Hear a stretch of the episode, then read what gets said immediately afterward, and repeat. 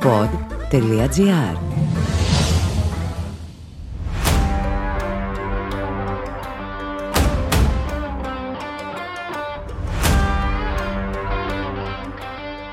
Goal Pod PAOK με τον Κώστα Πετρωτό. Όλα όσα θέλετε να γνωρίζετε για τον ΠΑΟΚ σε ένα podcast. Φαινομενικά κανείς δεν περίμενε τις καταιγιστικές εξελίξεις στον ΠΑΟΚ μετά το σούπερ φινάλε στη σεζόν με την κατάκτηση του κυπέλου Ελλάδας. Ωστόσο, η ιστορία μας έχει δείξει ότι στο δικέφαλο του Βορρά, για κάποιο αδιευκρίνηστο λόγο, μετά από μεγάλες χαρές, υπάρχει ένα γεγονός που αναστατώνει τον σύλλογο. Το 2017 ήταν η αποχώρηση του Βλάντα Νίβιτς, λίγες εβδομάδες μετά την κατάκτηση του πρώτου τίτλου στην εποχή Σαββίδη. Δύο χρόνια αργότερα, το ιστορικό ντάμπλ συνοδεύτηκε από την αποχώρηση του Ρασβάν Λουτσέσκου, την παραμονή της αναχώρησης της ομάδας για το βασικό στάδιο προετοιμασίας για τη νέα σεζόν και τώρα το διαζύγιο με τον Παύλο Γκαρσία. Υπάρχει όμως μια ειδοποιώς διαφορά σε αυτό που συνέβη τώρα. Ο Γκαρσία αποχώρησε με απόφαση του Ιβάν Σαββίδη, ενώ Ήβιτ και Λουτσέσκου είχαν πάρει οι ίδιοι το δρόμο προς την έξοδο. Η αλήθεια είναι ότι οι φήμες για την επιστροφή του Ρασβάν Λουτσέσκου στον πάγκο του ΠΑΟΚ αιωρούνταν στην ατμόσφαιρα επί εβδομάδες, όταν ακόμη η ομάδα του δικεφάλου του Βορρά δεν είχε αρχίσει την αντεπίθεση που εξαπέλυσε στα playoff και το κύπελο και είχε ως αποκορύφωμα τον θρίαμβο επί του Ολυμπιακού τη βραδιά του τελικού. Κάθε πληροφορία που προκύπτει από το ρεπορτάζ για την αλλαγή προπονητή στον ΠΑΟΚ οδηγεί στο συμπέρασμα ότι η απόφαση είχε ληφθεί περίπου 1,5 μήνα πριν το τέλος της σεζόν. Ο ίδιος ο Σαββίδης την περιέγραψε ως απόφαση χωρίς συνέστημα και με καθαρό μυαλό. Στη γραπτή δήλωση που εξέδωσε μετά την τηλεδιάσκεψη με τον Καρσία και τη γνωστοποίηση της απόφασης για επιστροφή του Λουτσέσκου, κάνει λόγο για το στόχο της απόλυτης αυτάρκειας και την ανάγκη ο Πάοκ να μπει στην ελίτ της Ευρώπης. Συνδυάζοντας τις δύο αναφορές, αντιλαμβάνεται κανείς πόσο σημαντικό είναι για τον δικέφαλο του Βορρά να συνεχίσει την προσπάθεια που κάνει εδώ και χρόνια να βρεθεί επιτέλους στους χρυσοφόρους ομίλους του Champions League για να πάψει ο σύλλογος να εξαρτάται από την τσέπη του ιδιοκτήτη του. Ο Πάουκ πέρασε μια περιπέτεια με το Financial Fair Play πέρυσι το καλοκαίρι, αναγκάστηκε να πουλήσει σημαντικούς παίκτες για να μην αντιμετωπίσει κυρώσεις και όλο αυτό προήλθε από το γεγονός ότι είχε δομήσει μια πολύ ακριβή ομάδα για τα ελληνικά δεδομένα που πάτησε κορυφή εντός των συνόρων, αλλά πέτυχε να πετύχει κάτι σημαντικό έξω από αυτά και μάλιστα με τον αποκλεισμό από τη Σλόβα Μπρατισλάβας που τους στέρισε τα περίπου 8 εκατομμύρια ευρώ που έμπαιναν στα ταμεία από τη συμμετοχή στους ομίλους του Europa League, μπήκε στη σκληρή διαδικασία του εξορθολογισμού.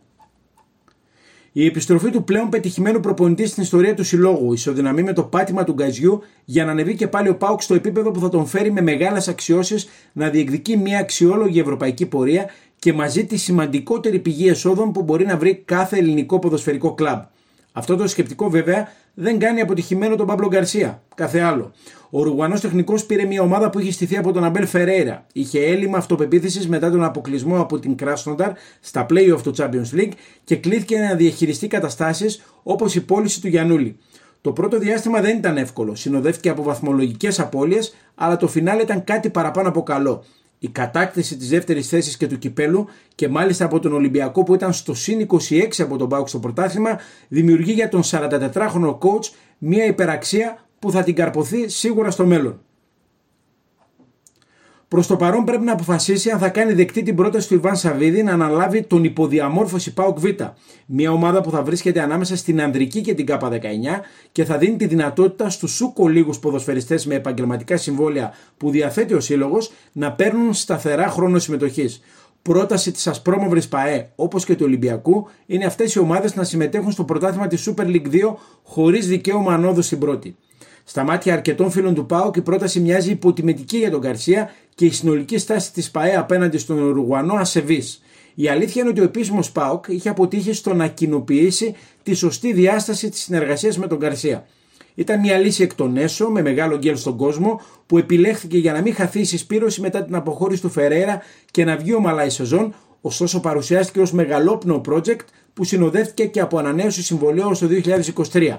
Λογικό και επόμενο λοιπόν να ξαφνιάσει η αντικατάστασή του από τον Λουτσέσκου λίγα 24 ώρα μετά από την βραδιά θριάμβου επί του Ολυμπιακού, παρότι η απόφαση εμπεριέχει πολύ μεγάλη δόση ποδοσφαιρικής λογικής.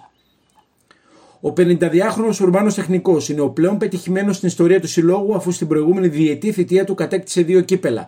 Ένα έτη το πρωτάθλημα και θα μπορούσε να πάρει ένα ακόμη το 2018 αν δεν υπήρχαν τα όσα συνέβησαν στα περιβόητα ντέρμπι με Ολυμπιακό και ΑΕΚ. Το συνοδεύει μάλιστα το εντυπωσιακό 73% ποσοστό νικών, 68 σε 93 παιχνίδια, το μεγαλύτερο που είχε ποτέ προπονητής του ΠΑΟΚ.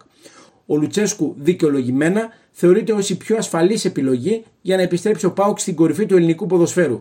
Γνωρίζει όμως και ο ίδιος ότι αυτή τη φορά η προσπάθεια θα είναι ακόμη πιο δύσκολη. Ο Ολυμπιακός έχει μια ομάδα στρωμένη εδώ και τρία χρόνια από τον Μαρτίν, η ΑΕΚ επιχειρεί μια προσπάθεια επανεκκίνησης με τον Μιλόγεβιτς, ο Παναθναϊκό το ίδιο με τον Γιωβάνοβιτς Σομπάγκο, ενώ υπάρχει και ο πάντα αξιόλογος Άρης. Ακόμη, ο Λουτσέσκου διαπιστώνει ήδη από την πρώτη στιγμή ότι υπάρχει και μερίδα του κόσμου του ΠΑΟΚ, εκείνη που ενοχλήθηκε πολύ έντονα από την αποχώρηση του Γκαρσία, που θα τον αντιμετωπίσει πολύ αυστηρά και θα τον κρίνει πάντα σε σύγκριση με τη σούπερ σεζόν 2018-2019. Για εκείνους, όπως φροντίζουν να δείχνουν μέσω των social media, κάτι λιγότερο από το πρωτάθλημα από την πρώτη σεζόν θα θεωρηθεί αποτυχία. Από όποια πλευρά και αν το δει κανείς, θα χρειαστεί μεγάλη ευστοχία στις επιλογές που θα γίνουν από τον 52χρονο τεχνικό στο στήσιμο του νέου ΠΑΟΚ για να δημιουργηθεί μια πραγματικά ανταγωνιστική ομάδα που θα τρέξει από την αρχή την κούρσα κορυφής.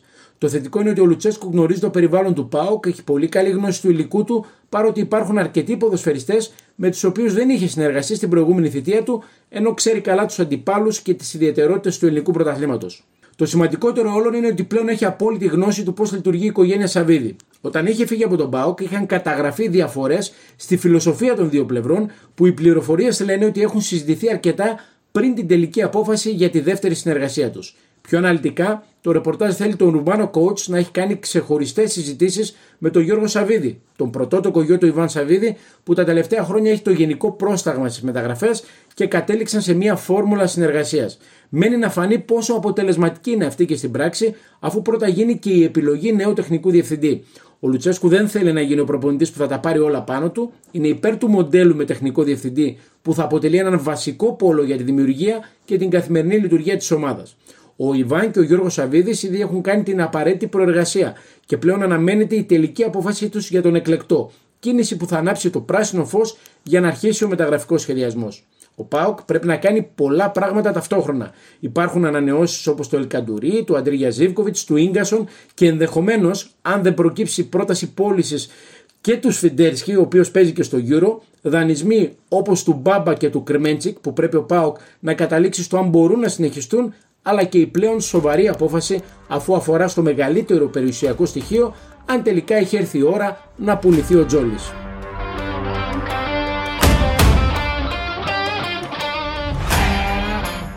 Ακούσατε το Gold Pod PAOK με τον Κώστα Πετροτό.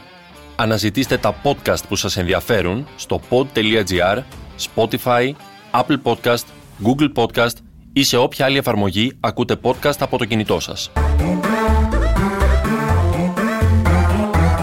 Pod.gr. Το καλό να ακούγεται.